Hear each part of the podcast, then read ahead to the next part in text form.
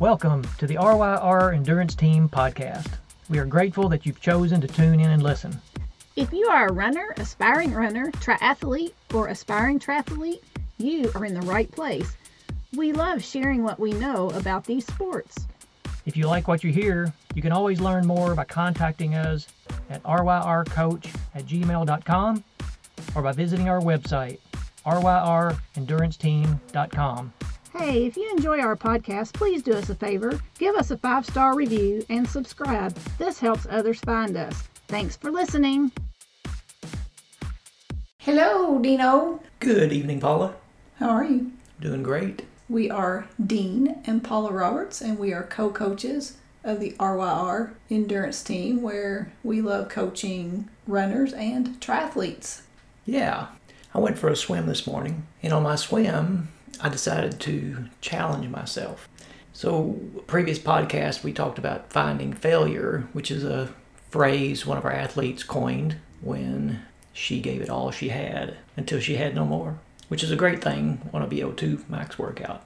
That's not what I was doing today. I was doing some time trials in the pool. And I did a 400 time trial and a 200 time trial. And on the 400 time trial, I set my watch to give me a beep at a fast but conservative pace. And I was able to beat that, but it's by just a little bit. And it was hard. But then on the 200, I decided, well, I'm going to set the bar just a little bit faster than I think I can do. And I was able to hit it. So, my point being is sometimes we have to push ourselves a little bit harder than we think we can just to see what our limits are. That's true. And I tell you what, this past week, summer came in blazing with 90 degree temperatures. So it's nice to get a little reprieve from that and running in the 50s over the weekend. Yeah, and the temperature was a comfortable 70 something degrees air temperature at the pool, so it didn't matter what the weather was outside. That's true. I wish they would warm the water up though, 82 degrees. That's okay. So the Olympics are coming up. We're about three weeks out. Are you excited about that? I love watching the Olympics. Yeah. I'm not sure how many different channels the Olympics are going to be on, but I hope we can watch a lot of the events. We might be sad that we downgraded our dish plan. I bet we could buy an Olympic television package. Probably NBC Sports would be my guess. We should check into that. Hours of entertainment there. Oh, yeah. Speaking of hours of entertainment, I'm super excited about our podcast guest today. I am too. So we've had Dr. Scott Black on our podcast once before. Our team and our listeners loved the information he shared with us, so we have invited him back.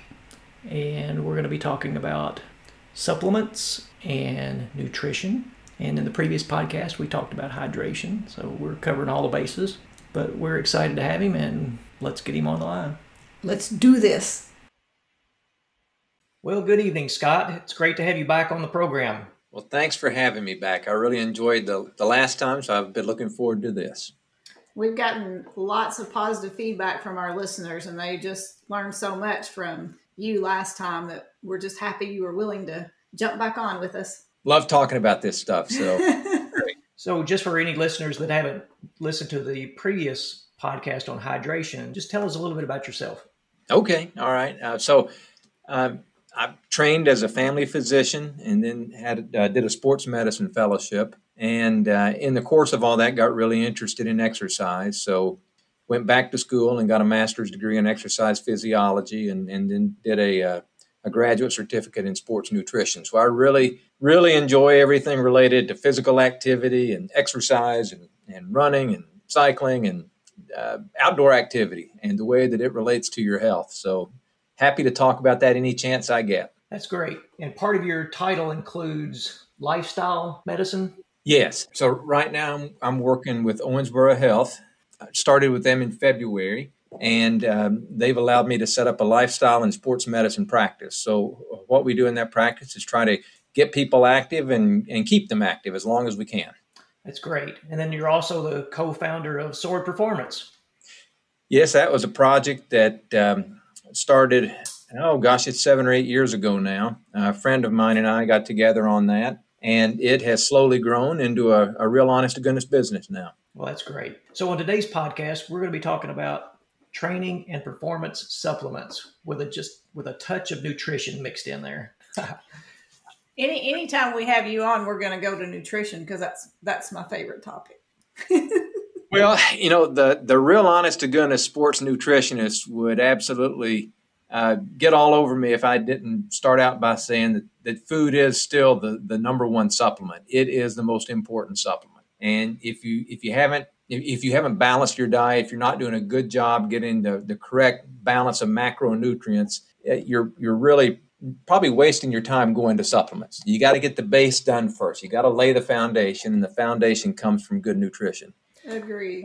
Yeah, that reminds me of something that one of our athletes posted on our Facebook group, and it was about the importance of sleep. And what you're saying how nutrition is so important to our fitness. Well, sleep is right in that category too. It's it's not just because your eyes are tired. It's because your body needs the rest to rebuild mentally and physically. And both of those are part of recovery. And physical activity, exercise, and there, there's a difference between training or, or exercise, physical activity just for your health and training to compete. If you're training to compete, it's stress. It is stressful to train that hard, and you need recovery. You need good recovery, or you won't make gains. And nutrition, sleep, and supplements are all part of that. So we this is kind of taking a tangent before we even get started here, but we often have athletes who join our team and they're training for a big event and they're also talking about wanting to shed 15 or 20 pounds. Maybe they're they have just put on a little weight since college or for for whatever reason. If you're working with an athlete or if you're working with one of your clients, do you suggest they not worry about cutting weight like leading right up to the event? Like, what's the timing, the best time for athletes to think about cutting weight? That's assuming a, assuming they need to. And we're talking about endurance athletes. Yes. Yeah, that that's a really good question, and it. I'd hate to say that it depends, but it does. It sort of depends on on if they need to, to lose weight, what their goals are, and if, if they're trying to run as fast as they possibly can, trying to balance adequate nutrition during training while you're trying to cut weight and you're working really hard is is a tough combination. And unless you're really good at that, you can you can get things messed up in a hurry. If you're trying to lose weight while you're exercising hard, training for something, uh, you really can overdo it and and get you know get an empty tank. And when that happens, it's hard to cl- it's hard to climb out of that that hole. So, would you think the more ideal situation then would be to try if you have a few extra pounds that need to be shed to do that and be at that weight prior to going into your heavy training cycle? Yeah. So if you're really serious about training, again, this is for competition. You know, if you talk to most you know, coaches, they'll talk about periodizing your training. And yes. you, when you swing into that, if it's 12 week, 16 week, 18 week build up to a, a marathon or a Ironman or whatever it is that, that is your your A race, I think going into that you you ought to already be at your at your goal weight because I mean you may drop a few pounds as you do heavy training going into that, but again if you're dropping weight because your nutrition's not good, your training's not going to be as good. So you just got to be really careful with that. Right. Yeah, and that's kind of what I was thinking too. That ideally, if we had an athlete that wanted to shed some weight or needed to shed some weight, maybe wait like this time until after the A race and then focus on some nutrition that would help with that before going into a next big training cycle. I think that's ideal. Okay. All right. Well, that was a tangent before we got started now. We, we like tangents on this program. We, we go on so many. That's a good um, tangent. Yeah. Well, thank you. So, the first kind of supplement, which I don't guess this is really a supplement because it really kind of is food, but you hear of a lot of endurance athletes that a couple of weeks to a month out from a big race, they'll start um, consuming lots of beetroot juice. Are there benefits to that, and what would be those endurance athlete benefits? So, beetroot juice or, or beetroot in general is, is one of the supplements that has been fairly uh, heavily studied and in certain situations and in some people does appear to have some benefit. And it seems to be more in the sort of the intermediate level athletes. So if you're a really elite athlete, it, it, the, jury is still out whether it makes much difference or not. But for, for most of us age groupers or in a kind of the lower level competitive athletes, there may be some benefit in doing that. Um, it has effects at, at multiple levels, but basically it, it, it seems to help your body deliver oxygen better and use that oxygen more efficiently when you're exercising. And so it, it's like uh, cheating a little bit and raising your VO2 max. It doesn't actually raise your VO2 max, but it kind of gives the same the same uh, effect. Okay. Not so, making you more aerobically efficient. Right.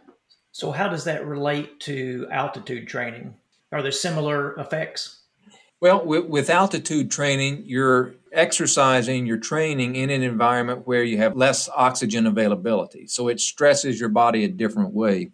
Probably that the two would not be good to combine. And, and that's the other thing to, to think about when you're using a supplement.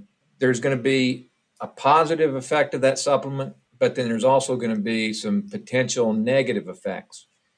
And uh, a perfect example of that, or we used to talk a lot about antioxidants, vitamin C and know, beta carotene and some of those things. And it turns out that those, um, what are called oxidative species, reactive oxygen species, reactive nitrogen species that your body produces when you're exercising, we used to think about those as being bad things. And that if we could get rid of those, we would perform better. So, an antioxidant should make us perform better. Well, it turns out that we need those to adapt to the exercise stress. And if you if you hinder those, if you re- uh, reduce those in training, you don't get the same adaptation to training. So when you look at people that take a lot of antioxidants, they may not respond to training as well as people that don't take antioxidants. So again, you can foul things up by taking the wrong supplement or taking it at the wrong time. So pivoting back to beetroot, you wouldn't want to take it all the time since it theoretically makes training easier. You know, it, it, it would be like, uh, well, you go to altitude because you want to make training harder. You want to make it harder to get oxygen. Uh, that's the reason you go to altitude, so your body adapts and tries to get better at, at using oxygen. Well, if you do just the opposite and you artificially make your body better at using oxygen on a regular basis by taking beetroot juice, then you may not get the same adaptation to training. So ideally, what you do with the beetroot is going into the race, maybe just four or five days out. So when you restart it, you don't need to take it any earlier than that, and then you're getting the effect of it without maybe the negative effect or the the uh, impairment it would have on your training. So it's funny this, and again another tangent. I had just read a similar, like a similar analogy about com- compression socks. That if you're wearing those all the time after workouts, that you're preventing your body to get all the adaptations that it needs because the compression socks are preventing some of that? Well, I haven't seen that, but it's the same kind of theory. If, if you're if you're doing something that makes it easier during training, then theoretically you're not training as hard. Right. right. So even you know people that go to altitude, there's a train high, train low. Uh, if you train high all the time, you can't do the speed work that's necessary because you just can't run as fast at altitude. So you don't get the leg turnover. You don't use the muscles the same way. So the people that train at altitude, they they always either come down a couple days a week to low altitude and do speed work, or they use supplemental oxygen at altitude so they can do speed work maybe on a treadmill or something. Right. So you, you, you want that variety. Right. And you don't that want to make sense. it always in the same situation, same characteristics. That makes complete sense to me. So other than beetroot juice, what are some other natural options for increasing oxygen flow? Well, um, I would encourage you just to Google nitrate because it's, it's the nitrates and the nitrites that are in beetroot juice that have this effect. And there are a lot of other vegetables, uh, dark green leafy vegetables that have really a lot of nitrates in them. So uh, you can just Google nitrate content of vegetables and, and find a table of those. And you can even find tables that, that have things like in low, medium, high, and very high content of nitrates. And just eating a, a, a wide variety of fresh fruits and vegetables, particularly dark green leafy vegetables and things similar to that, will give you a large amount of nitrates in your diet naturally. Okay. Are there key vitamins and minerals that help specifically with performance and injury prevention? I think, at least from what I've read, the jury is still kind of out on using supplements that way. If you have a deficiency, absolutely. So if you're if you're zinc deficient, then zinc is important for your immune function and wound healing and all kinds of things. So if, if you're truly zinc deficient, for example, then taking a, a zinc supplement would help. If your zinc levels are normal, I don't know if there's good evidence that taking a zinc supplement would make that much difference. Most of the vitamins and minerals would kind of fall into that same example. I remember seeing a TV commercial, and you can't trust TV commercials, but I wanted to get your take on it. It was an advertisement for a magnesium supplement saying that it would help you keep from hitting the wall in your marathon. What's your thoughts on magnesium? I don't think it's going to keep you from hitting the wall in a marathon. I didn't think so either, but if you're magnesium deficient, then certainly there may be some benefit from taking for taking magnesium. If you're pregnant, you have preeclampsia, then as a medicine, magnesium sulfate seems to be wonderful. I don't think there's good evidence for just supplementing magnesium to, to do a, a lot of other things that it's purported to do. You know, reducing cramps, improving your glucose metabolism. There's you know there's a long list of things that people have talked about magnesium doing, and I, I just don't think there's good evidence to support that. So, are there any other supplements we could get at a local health food store to improve performance or pre- prevent injuries? A couple that that again have good evidence behind them that, that seem to work. One of the most potent or best is caffeine. Most people, not everybody, but most people will respond positively to, to caffeine and it can reduce the sensation of fatigue and you'll perform better. And it, you know, you don't have to take a ton of it to get it to work. Optimal dose is somewhere around three milligrams per kilogram body weight, and it'll last about five hours. So, um, you know, if, if you're if you take a, a dose going into a marathon, you shouldn't have to redose after that. And particularly if you take it just before you get started, by the time it's it takes about an hour to absorb and get your bloodstream and get a, a, a level that's going to have some effect. Uh, by the time you're starting to struggle a little bit, an hour into the marathon, it's going to be having its effect, and you're going to it's going to help you feel better. So is that something you would take in a tablet form? That's what's recommended is is taking a tablet form because you know exactly what you're getting. If you rely on coffee or something like that, if you just brew the coffee differently, then you're going to have different caffeine content. If you get a different style of coffee, different caffeine content, so you're really never sure exactly what you're getting. In the tablet form, you you know the dose that you're getting, so it's just it's a little bit more uh, precision that way if, if you do it with a tablet. So I'm, I'm guessing that this is like the the other options we've talked about, where you wouldn't want to do it all the time, just on key training days or your big race.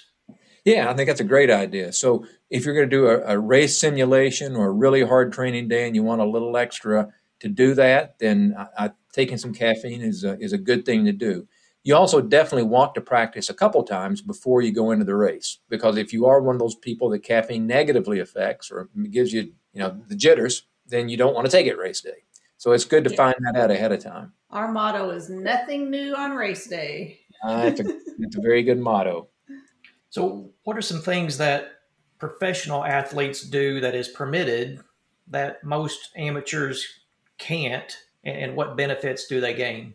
If you look at the the real advantage that pros have is that they're pros. It, it is their job, and so they have a much more organized training schedule, and their their days are usually set up around training instead of around work because training is their work. If they need some time in the middle of the day to take a nap, they can do that to improve their recovery. If they need a massage as part of their training routine, they generally have time set aside and they and they can do that. Whereas most of the of, you know the non-professionals at least eight hours of our day are taken up working maybe more than that. And so that takes away from time to recover and from time to do other things to get prepared to practice. And, and that's what i talk a lot to um, i'm talking to amateur athletes about coming to practice prepared. And part of coming to practice prepared is make sure you're as recovered and ready to go as you possibly can be You know, if you're coaching somebody and they show up for their training session and they're just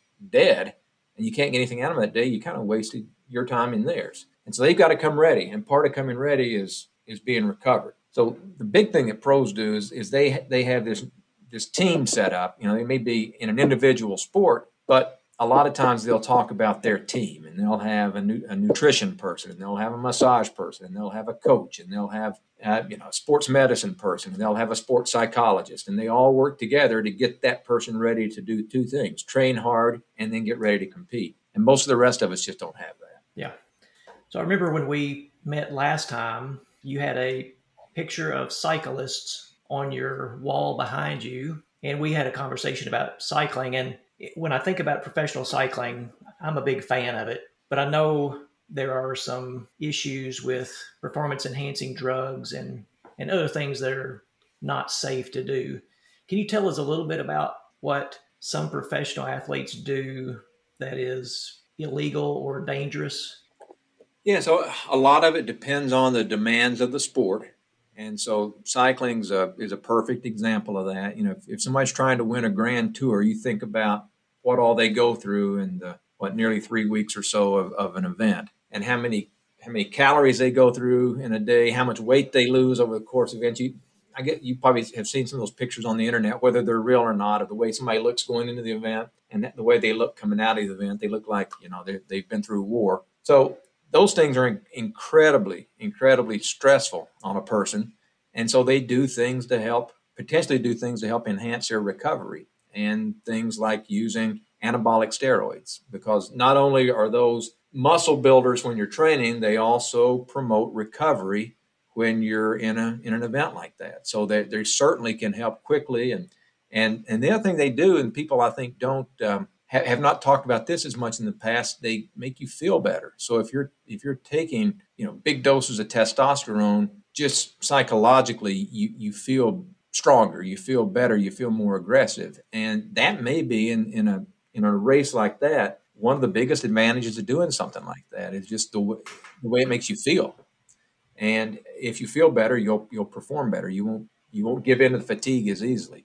So those are the kind of things. If you look at the demand of the event, that would be very beneficial. Now, it's it's not legal, so you know they'll they'll, they'll try different things to, to get around testing or, or take it at certain times and not take it at other times or microdose it or do things to try to manipulate the system to successfully take things. But you know, I think the anti-doping people are getting more and more sophisticated and trying to stay one step ahead of. It's kind of a battle between the two labs, the anti-doping people and the doping people, and see who's uh, who can stay ahead of the other. In training, things like human growth hormone that may help with recovery and may help with some some uh, muscle building. So that's something that's occasionally used. Um, in an aerobic sport like that, different forms of blood doping. So if because if, if you have more red blood cells, your red blood cells are, are what carry your oxygen. So if you have more red blood cells, you can carry more oxygen. You carry more oxygen, you may have a, a better aerobic capacity and perform better. So blood doping, whether it's taking your own blood out, freezing it, then thawing it later and putting it back in, or using something like EPO to try to boost your own red blood cell production. Those are things that are done to try to improve your aerobic capacity when you're racing. So they do things like that with different levels of success. Again, you can think about the demands of the sport and you can kind of see what sort of a performance enhancing drug will go along with that. If you're looking at strongman competition, you know, those guys and, and gals need to be as big and as strong as they possibly can be. They need as much muscle mass as they possibly can get. So, in addition to all the training and all the food, it would benefit them to do something to increase muscle mass and they do that with anabolic steroids and human growth hormone and other things like that. They're very sophisticated. They know what they're doing. I recently had a doctor's appointment and the doctor and I we got off topic and we're talking about beet juice. because when I visit a doctor such as yourself, I want to get as much information as I can in addition to to getting whatever services my body needs. But anyway, so I was talking to this doctor and I don't know how it related to beet juice, but he was telling about a patient of his who was in his 30s who was a bodybuilder and he competed in these bodybuilding strongman type competitions. And this person was doing something that was uh, presumably legal in his sport, but it was allowing him to lift more weight and and get bigger. But at the age of 30, it was causing him to have minor strokes. And the doctor said that he didn't want to stop. His sport was more important than his long term health. Have you heard of anything crazy like that? Oh yeah, yeah, and you know it's a hypothetical, but uh, several years ago, I believe it was a group of Olympians were kind of given a survey, and they were asked a question: If you had a drug that would guarantee you success, I think gold medal or something like that, but you knew it would shorten your life by X amount of years, would you take it? And the majority said sure, because because winning success is, is so important to them. Wow. That's a different mindset, and it's a different reason that they're that they're doing sports in the first place. All right, let's get back on the uh, the topic of legal things we can do. Yeah, because I'm starting to get a little bit depressed. So, So, so are there? food's legal, and we know, Yeah. and caffeine's legal, and beetroot juice is legal. There's nothing wrong with any of those. let me let me just ask you about a couple other things that I've read about. One is I've heard of athletes who before a big event take a baby aspirin. Okay, um, do you know why they do that, or the reason they're I giving? think it has something to do with something about the blood and endurance athletes. Like I don't know. No, I don't. So it's a blood thinner, isn't it? Yeah, yeah. I haven't come across that. It doesn't mean that they're not doing it. I just haven't haven't seen that. When you're when you're exercising hard, as you get dehydrated, your your blood kind of it, it thickens a little bit. And I don't know if that's something they're trying to counteract. They had some thought that maybe it would help with that. But I'm not aware of any performance benefit. But that that doesn't mean you know it may just be something I'm unaware of. Yeah. And then the only other one I'm just going to put you on the spot and ask about just because I don't know. I've also read that in the same article I read about caffeine, baby aspirin, and then the third thing was beta alanine. hmm Yeah, so um, that is something that um, there may be some. Be- that's another one that if if you're seriously thinking about taking supplements, that may be one that's beneficial. It works as a buffer. So if you're if you're exercising hard, if whatever event again specific to the event, if you're going to do something that requires you to exercise, you know, above your anaerobic threshold, if you're you know it's a high power sport, something where you're really pushing yourself, um, your body is going to be producing a lot of acid. And if you're trying to buffer that, that is a buffer. And it may help you with performance in those particular situations. Same same rules though. You don't want to take it all the time. You might want to take it to practice a little bit, and then starting four or five days, six days at the most before the event, you'd start loading up with with that, and so you get the buffer in your system, so you perform better on on race day. Okay. So, are there blood tests or other tests to help an athlete figure out what they need for nutrition for optimal performance? there there are not a lot of really good blood tests Uh, and again people will argue this and so I, now that i've said it i'm sure you'll have a, a somebody that's listening that will strongly disagree but because there are all kinds of things that are sold to athletes but it you know there there are not again in my mind not a lot of evidence for many of the tests. Certainly if you wanted to make sure that you weren't iron deficient getting a ferritin level and and checking your your iron level and making sure that it's adequate.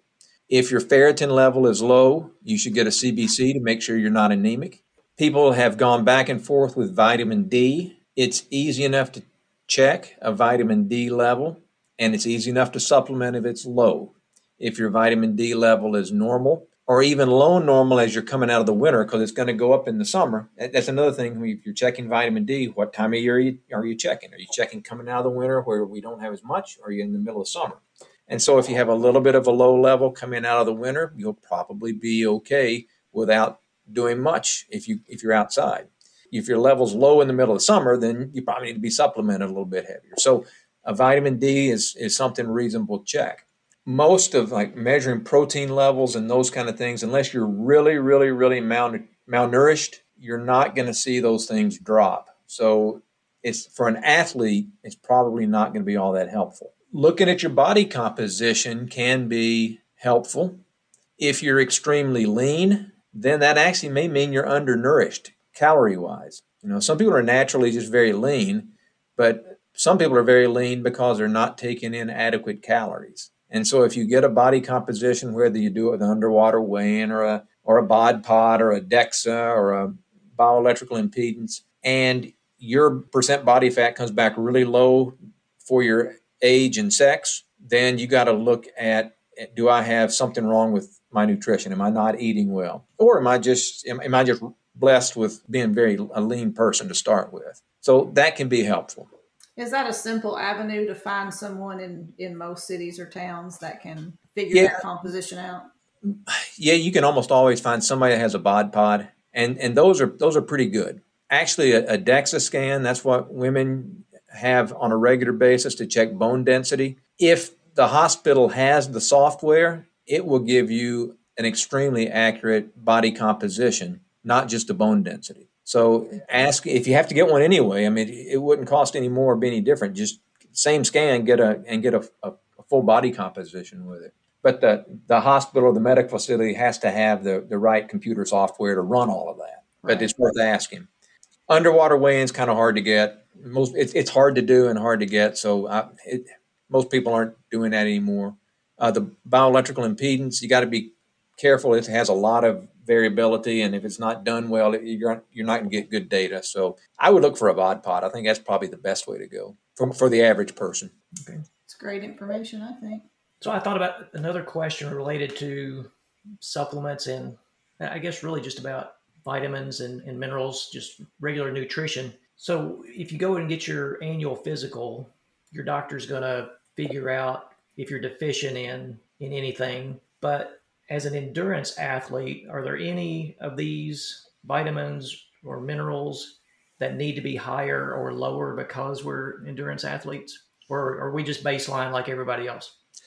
As far as I know, we're, we're baseline like everybody else. Again, people, some people will argue that having a higher vitamin D level might be beneficial, but as, as far as I know, the studies that have really looked at that haven't haven't borne that out very well. Having extra iron is certainly not a good thing. So it actually can be dangerous and counterproductive. It can cause all kinds of problems. So you, you don't if you're taking a supplement that has iron in it, I would get my, my ferritin level checked. And if the ferritin level is normal, I'd get off the iron supplement. You know, I'd get a, a multivitamin without iron. If your iron level's low, then absolutely take it. But if it's not, there's no need to take extra extra iron.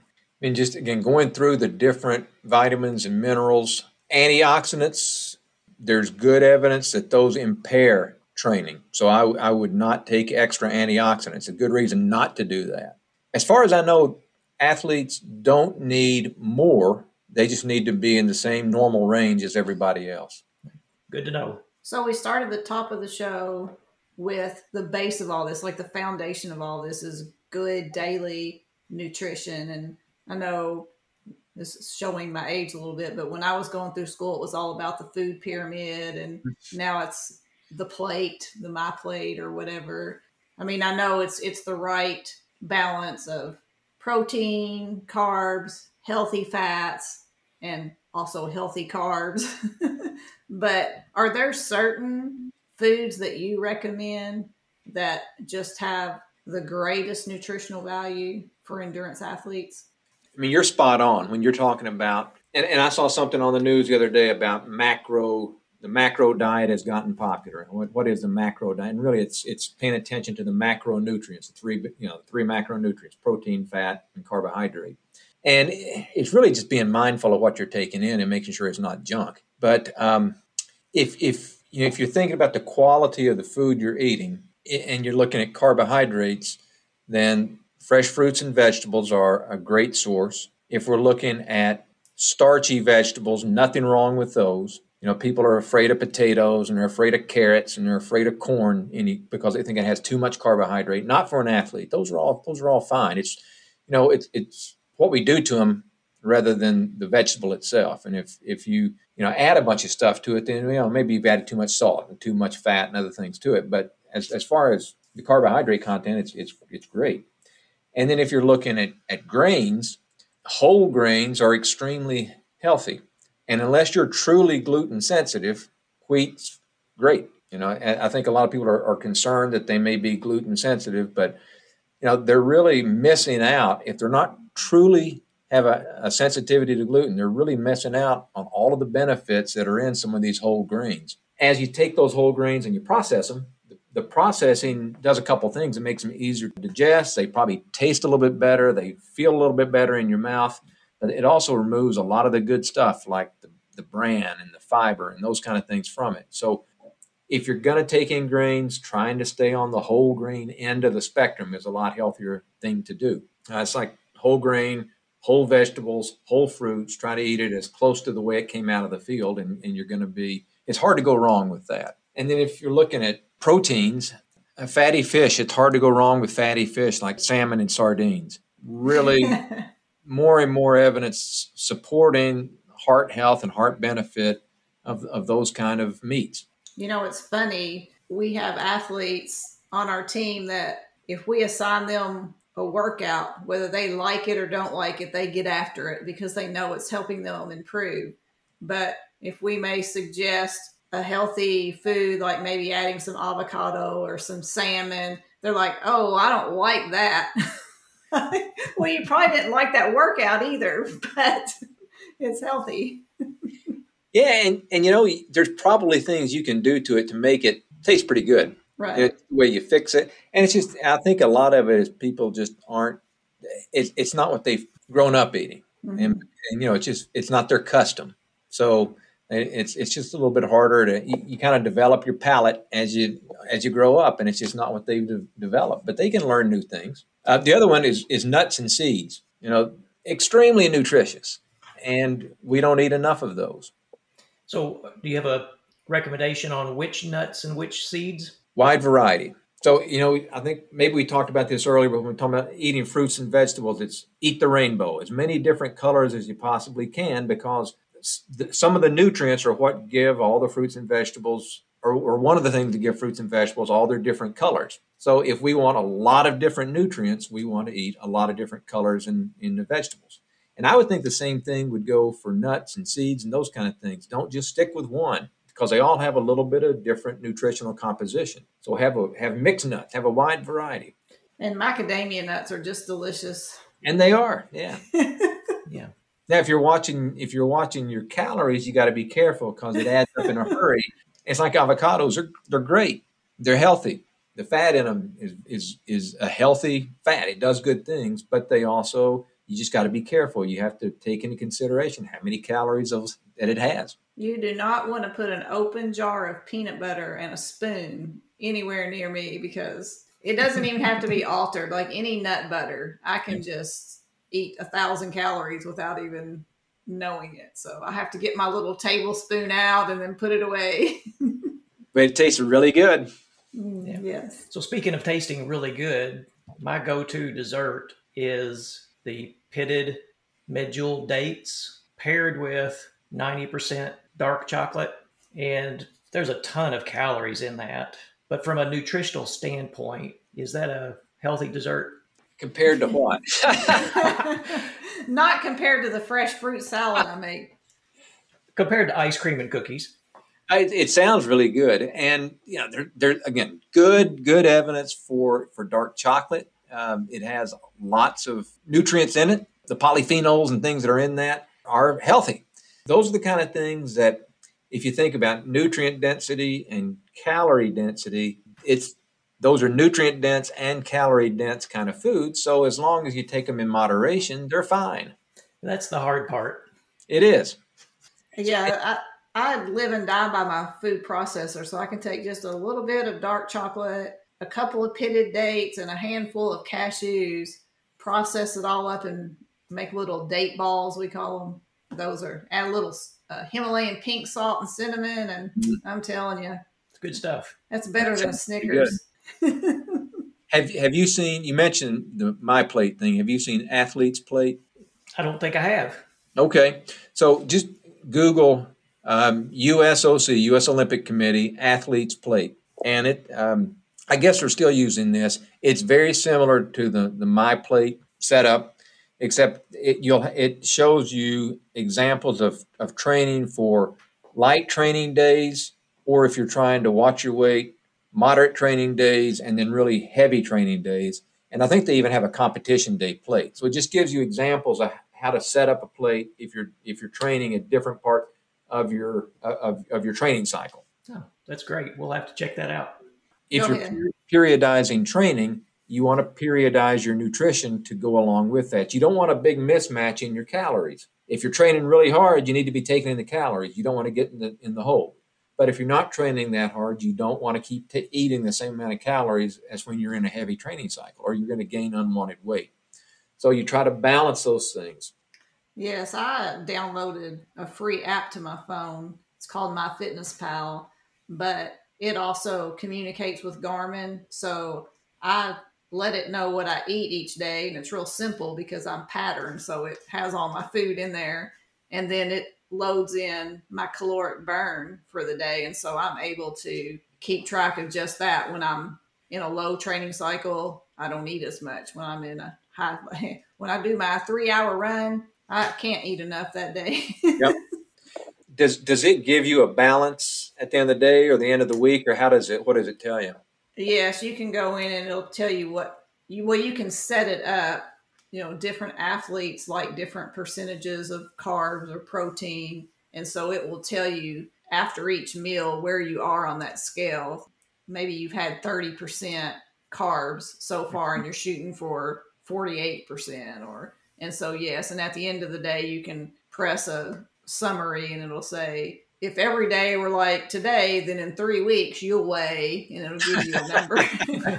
Which I know it's not that scientific, but it's really helped me with quantities. I feel like at the end of 2017, I really had gotten a grasp of my quality of food. You know, I don't drink sodas and I on a regular basis don't eat refined sugars and flours and that type of thing. Like I we really try to eat fresh fruits, vegetables, but quantities don't seem to impact him nearly as they impact me. So it's very much helped me because sometimes I just won't eat enough or sometimes I'll eat too much. So this has really helped me.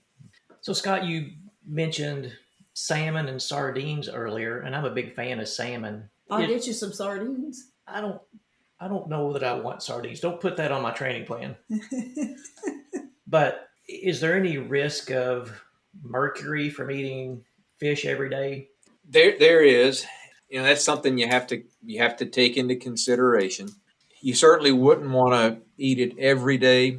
At the same time, people have you know they've they've done a lot of studies looking at, at heart disease and and um, and risk. So you know, in those studies, people are, are eating salmon, they're eating uh, fatty cold water fish, and if you look at overall mortality, it, it does seem to be better. And that to me, that would take into consideration everything.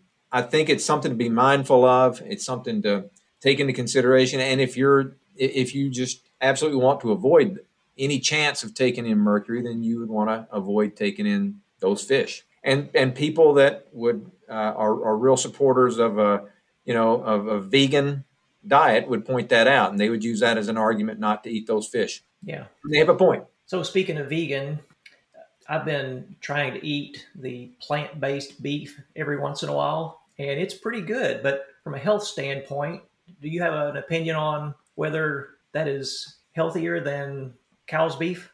I have to honestly say I don't know.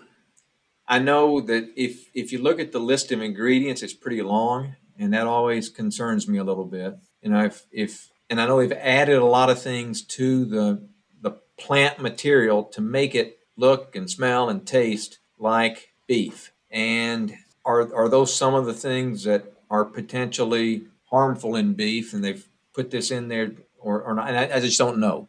Um, I would rather. I, I would think that if, if you've made a black bean burger and you know what's in your black bean burger and it's you've really done a, a good job putting that together with with healthy um, you know vegetables then that would be to me a better option than a artificial meat product of some kind as far as i know the to me the jury is still out on that there are probably people that are much more in the know than i am about that but right now i'm, I'm sort of a an open-minded skeptic when it comes to to that product Yeah, that's one of my concerns.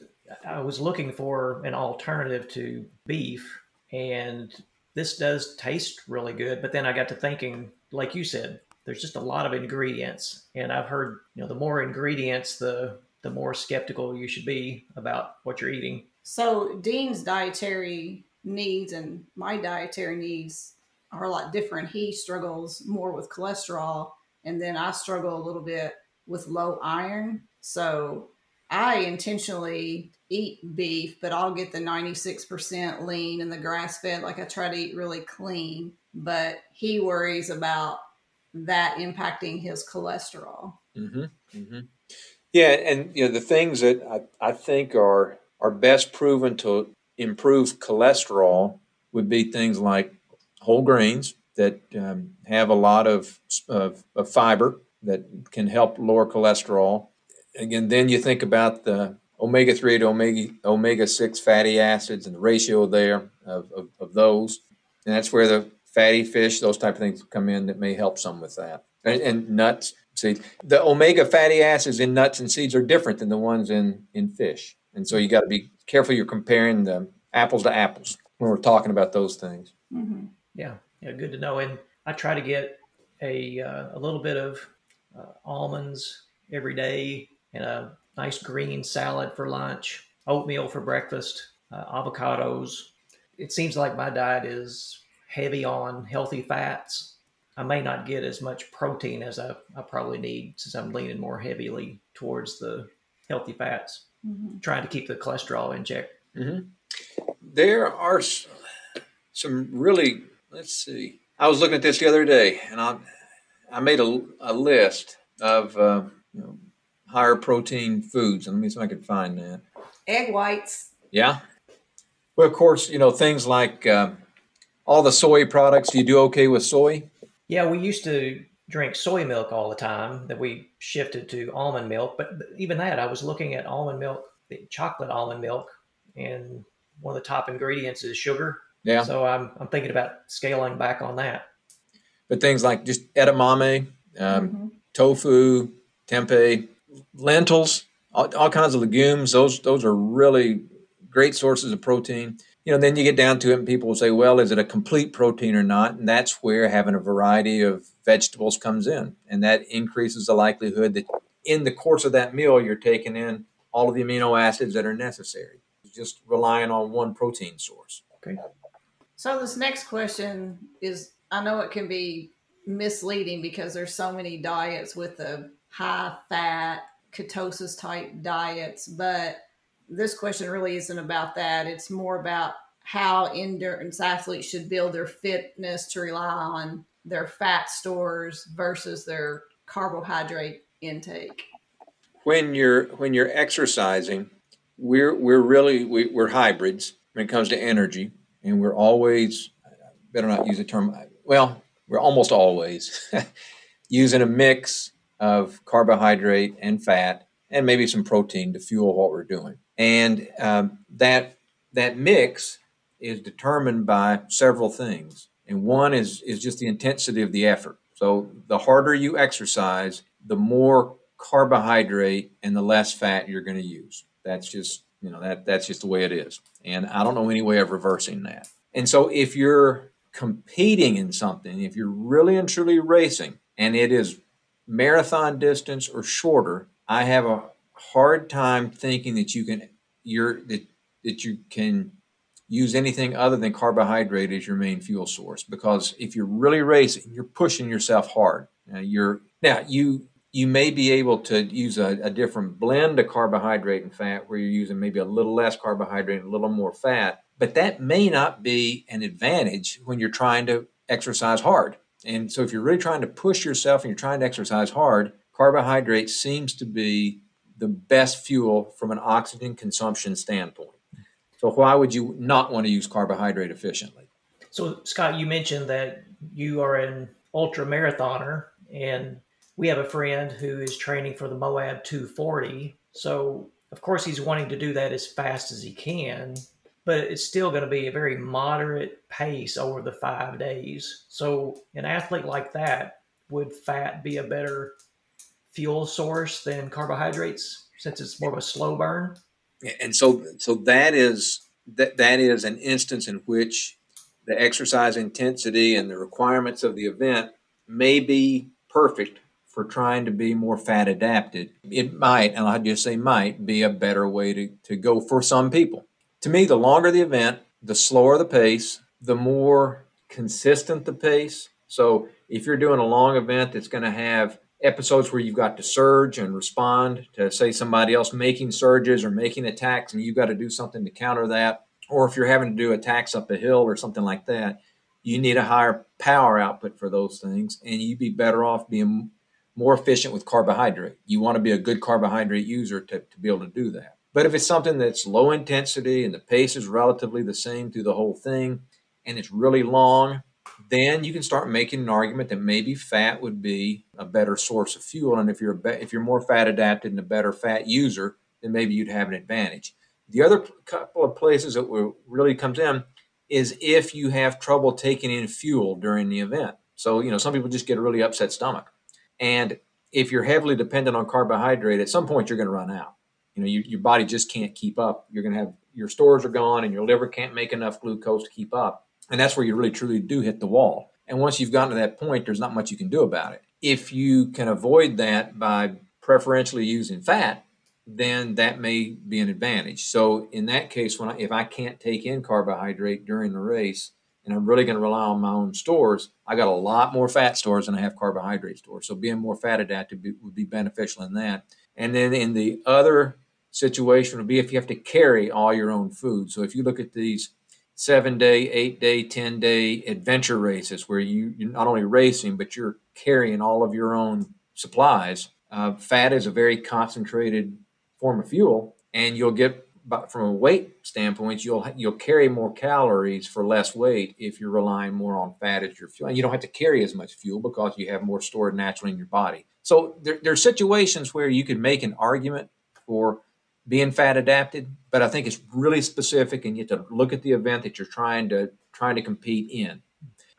I'll end that by just saying also though that uh, there have been some race walking studies, and you think, well, race walking it's not that high intensity, and so that'd be an ideal place to be fat adapted. And when they took the athletes and they fat adapted them, they actually performed less well than they did on a carbohydrate plan. Okay. Well, but really, top level race walking may not be low intensity. That may that's a caveat in that. If you're doing really high level race walking, that can be pretty intense. Yes. Yeah, that's what I was going to say. Is the, the race walking I've seen? It's impressive. Looks, it looks fast. it's different. Yeah, this could probably be a podcast topic in and of itself. But we have several athletes that all of their workouts have to be designed on a route that has public restrooms and porta potties because their digestive issues are just so so uh, debilitating almost and they seem to be fine in every other aspect of their life except for when they're doing high intensity training you have any suggestions or tips to help He shaking yeah. his head no, no. that's, that's a hard one look at what they're doing going into those workouts uh, when their when their last meal was, and you know it may be something if you can s- separate that meal from the workout more. The meal before that workout also it's not the healthiest food, but that's where you want to. That's where you may want to have stuff that's really much more bland, a little bit more refined, easier to digest, less fiber in it, less whole vegetables and less whole grains, and you know that's where that's where the more processed food may be better because if you get that out of your gut, you're not going to have to deal with it later. So if it's right. easy to absorb, then that that might be beneficial. If they're if they're taking in coffee or tea or something like that to get a little jolt of caffeine before the workout, I'd eliminate that because that can that can cause that. Trying to stay hydrated can help with with GI upset but it may be a matter of just drinking water because if the sport drink whatever they're taking in or if they're taking in goos or something like that that can cause problems. So looking at all of those things and and and even with that it can be tough. Mm-hmm. yeah so we often have athletes who tell us they have a an ache or a pain and we often recommend they they see their physical therapist and and try to figure out what's going on but what are the options or are there healthy options for pain medication when we have aches and pains? Yeah, there there are healthy options. Um, I, I, think you always try to do things that are not going to cause a lot of potential harm or side effects. So topical things are generally safer. So starting with with the topicals, and that includes ice and heat and massage, and those are all great things. And the old thing, rub a little dirt on it. Well, rub on it. That there is actually some good pain relief from that. So going to get a professional massage or or some uh, some soft tissue work can be really helpful. At home, using uh, hot or cold. I mentioned compression earlier. If you can do some compression or some of the com- the compression, like the boots and things that you can wear, sometimes that will help. And those really don't have a lot of potential side effects. And then if that's not working and, and you want to take some kind of a pain reliever, then the, the best rule of thumb is to take the smallest dose that's effective and take it for the shortest amount of time. And you know, usually that would mean something like uh, an over-the-counter analgesic NSAID like Aleve or ibuprofen or something like that. Uh, for musculoskeletal pain, those are going to be way more effective than Tylenol, acetaminophen. So uh, I think most people don't recommend Tylenol or acetaminophen anymore for musculoskeletal pain because it just doesn't seem to be as effective. But uh, again, if you're going to do something like that, smallest dose that works, and as soon as you're better, stop taking it because there are potential side effects. There's a little bit of evidence for, for turmeric, and if people can take turmeric supplements and if if it doesn't bother your stomach then seems to be safe and and may be effective for a lot of people. And uh, it doesn't work immediately. So like if you take on Aleve, it works pretty quickly. Turmeric i think you got to take on a regular basis to get more of a, of, of a regular anti-inflammatory effect from it. So as part of my daily routine i have a protein shake in the morning and i've been putting a little cinnamon and turmeric in it. So is that something that's good to take consistently, whereas some of the other things we said we really just want to take it before a, a big race? Yeah, good question. Um, it, it's probably going to be dose related, and you got to be careful with that. If you take really, really big doses, then that's not going to be, I think, to your best interest. If you're just taking a little bit, then probably not going to be uh, harmful at all. That's the other thing, and I didn't mention that earlier, and I should have. When you look at dosing of supplements or, or, or dosing of extra things you're taking, when it's in the food source, you know, the quantity's there. And again, if you're mixing it with a lot of other, a big variety of, of, of spices or a big variety of fruits and vegetables, and you're getting a little bit of this, a little bit of that, it may be more effective at a low dose because it's synergistic with other things. And but what do we do? We we think, well, if a little bit is good, then a lot's got to be much better. And we'll concentrate it and put it in a, a shot, or we'll concentrate it and put it in a capsule. And in those cases, it may not be effective and it may actually have some some adverse effects. So you got just got to be really careful and, and, and read up and, and understand what you're taking. And that's a, another good example. For putting a little bit of cinnamon and, and a little bit into a, a smoothie in the morning, that's going to be fine. You may not get as much of a pharmacologic effect because you may not be taking as big a dose, but you may not want a full pharmacologic effect from it. One other health food supplement that I had read about that supposedly helps with aches and pains, and I may not even be saying this correctly, is curcumin, or have you heard of that? Curcumin. Mm-hmm. That's that's what's as far as that's what's in turmeric, or turmeric's in it. Those Okay. they're, they're very similar. Okay.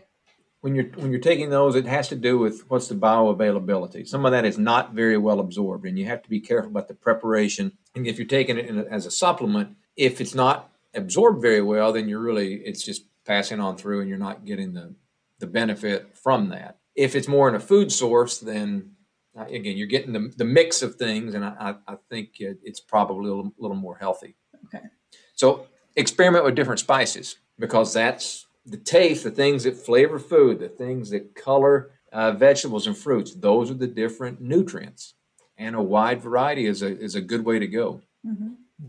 So we've talked a lot about nutrition and supplements, and in the beginning we talked about how important it is for sleep for the recovery process. What about things that we can do or take to help us sleep better and recover better? With from a, a sleep standpoint, the, the first thing is is working on sleep hygiene, and what I mean by that is just is, is trying to be as consistent with your bedtime routine as you possibly can and, and not doing things that are counterproductive. So, again, caffeine before you go to bed, or for most people, exercise right before you go to bed, or spending a lot of time on the computer or the phone or anything that really gets your brain going just before you go to bed. You want to do things that that signal to your brain that it's time to go to sleep. You know, your brain has this circadian rhythm throughout the day. There's a time to get up, there's a time to go to bed.